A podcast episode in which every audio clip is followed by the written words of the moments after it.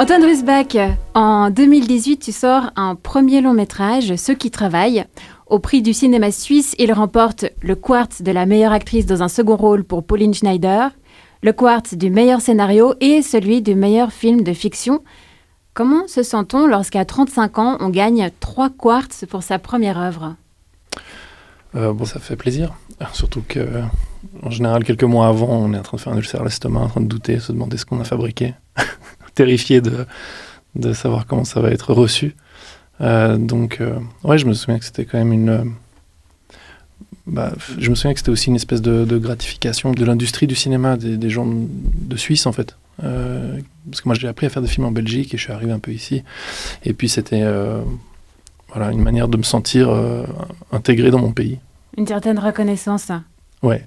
Et le succès a été au rendez-vous en Suisse donc. Comment le film s'est exporté? Alors un an après sa sortie suisse, euh, il était censé sortir que en Suisse, mais il a été acheté par des distributeurs en France et euh, où il a, il a fait 180 euh, 000 entrées, ce qui est quand même vraiment pas mal, qui était aussi une très bonne surprise parce que je m'attendais pas à, ce qu'il sorte des frontières en fait. Et il a été traduit? Je crois, oui. Comment ça, je crois? Je crois qu'il a été doublé en, en, allemand et en italien, je crois. mais je n'ai pas osé regarder ce que ça donnait, le doublage. je comprends. Comment la rencontre avec la société qui produit le film Box Production a-t-elle eu lieu? Et comment la collaboration s'est passée par la suite? Mais en fait, ils avaient vu mon court métrage de fin d'études, j'avais fait quand j'avais 25 ans en Belgique, et euh, on était entré en contact sur un projet de série qui s'était pas fait. Et en fait, j'étais venu avec un projet de film choral de 3h30 qui s'appelait Ceux qui travaillent, ceux qui combattent et ceux qui prient, qui était un truc complètement hyper ambitieux. J'étais très jeune, et puis euh, euh, ils m'ont très gentiment dit qu'ils me suivraient dessus, euh, jusqu'au moment où on s'est rendu compte que c'était absolument gigantesque. Et après 5 ans, je me suis rendu compte qu'il fallait peut-être que je, je, vise un peu plus bas et donc je fasse qu'un seul film. mais ils m'ont tout le temps suivi avec bienveillance et je suis très très reconnaissant de ça. D'ailleurs, c'est devenu un, triptyque. tu as maintenant l'idée d'en faire trois films distincts, mais tu n'as pas lâché les étapes, ceux qui travaillent, ceux qui combattent et ceux qui prient. C'est ça, ouais, je suis en train d'écrire ceux qui combattent en ce moment. Eh ben, tu, nous en parleras un peu plus tard. On va pour l'instant euh, se concentrer sur ceux qui travaillent. Tu explores le monde des cols blancs et l'aliénation au travail. Ton héros s'est dévoué à son job toute sa vie et soudain, les valeurs sur lesquelles il s'est construit se retournent contre lui. On écoute un extrait. Toi, tu prends un risque courageux pour eux et c'est comme ça qu'ils te remercient. Ces gens sont des porcs. Je n'ai rien dit à ma femme. Elle croit que je suis en voyage d'affaires à Zurich.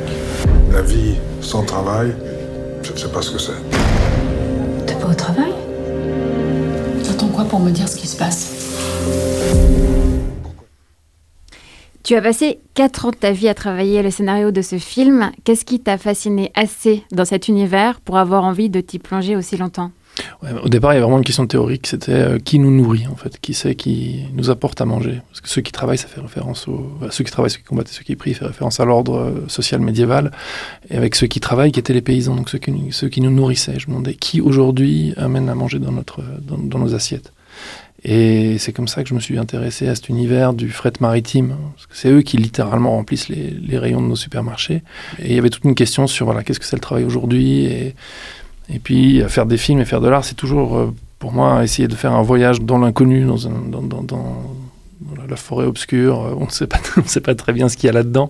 Et, du coup, le, voyage que j'ai entrepris, c'était d'essayer de comprendre un peu euh, qui étaient ces hommes en costume cravate qu'on peut croiser à Genève, dans le quartier des banques. Essayer de les comprendre. essayer d'arrêter de, me dire qu'ils étaient pas comme moi, que j'avais raison qu'ils avaient tort. Et ça, c'était vraiment le voyage du film essayer de comprendre ce personnage qui a rien à voir avec moi et que en fait je méprisais au départ. Très bien, donc aller vers l'autre, d'être euh, curieux. On va revenir sur le contenu euh, du film euh, tout à l'heure.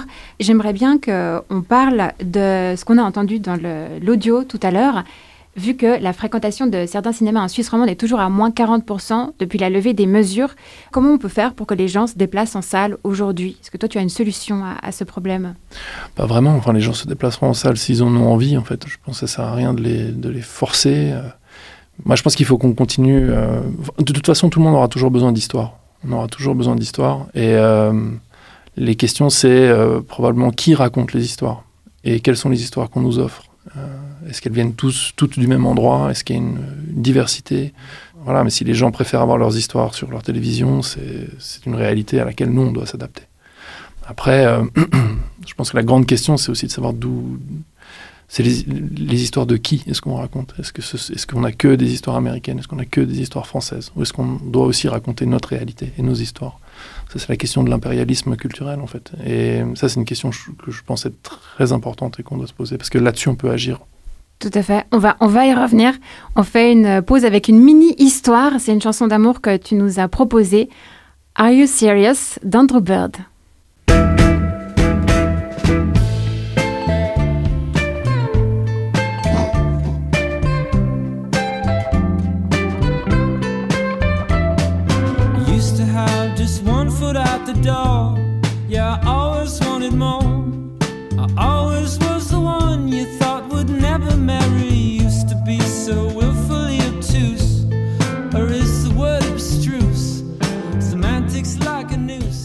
Qu'est-ce qui te plaît dans ce morceau que tu nous as proposé, Antoine Rusbeck euh, écoute, on m'a demandé un morceau, je suis tombé dessus hier, je dit, non mais j'aime bien l'histoire, euh, je suis à un moment où je réfléchis beaucoup à la question d'être sérieux ou pas. c'est voilà. pour ça.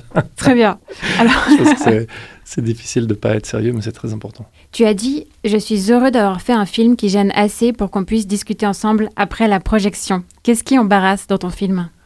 Bah, c'est un film très violent qui, euh, qui nous tend un miroir et qui, qui nous montre euh, notre hypocrisie, notre lâcheté de manière euh, assez brutale pour qu'on ait besoin d'en parler, qu'on ait besoin de, de, se positionner. Et puis j'ai vraiment travaillé de sorte à ce qu'il n'y ait aucun endroit dans lequel on puisse se réfugier dans des réponses simples. L'idée, c'est vraiment d'avoir un, cinéma qui pose des, des questions complexes.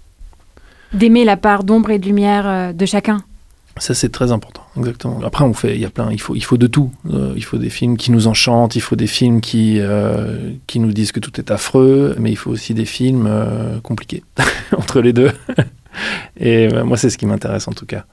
C'est pouvoir partager des questions qui sont même trop compliquées pour moi. et je trouve les questions beaucoup plus intéressantes et importantes que les réponses. Quel sujet sera traité dans ceux qui combattent? Alors, je suis encore en train d'explorer, mais la, la, la, question est qui nous protège C'est une question assez vaste. Je ne vais pas en dire beaucoup plus parce que c'est en travaux. qui nous protège au sens euh, mystique? Non, non, non. Quelles sont les, les, institutions qui sont là pour nous protéger? Qui Ah oui, dans, dans le réel. Dans le réel, voilà. Qu'est-ce qui fait qu'on n'est pas en train de se sauter au cou les uns des autres? Alors du coup, ça me perturbe tellement cette question que j'arrive pas à me concentrer sur la suite. Bien vu, bien vu. J'ai hâte de voir le film. Euh, selon toi, il n'y a aucune raison rationnelle pour faire de l'art? C'est pas comme ça qu'on gagne sa vie en Europe? Pour quelle raison non rationnelle? Est-ce que tu en fais? Va savoir. Euh, mais en tout cas, c'est un désir très fort et je, pense que tout artiste est habité par, euh, par, ce, cette, voilà, par ce désir qui le dépasse. Ça se passe dans l'inconscient, je pense.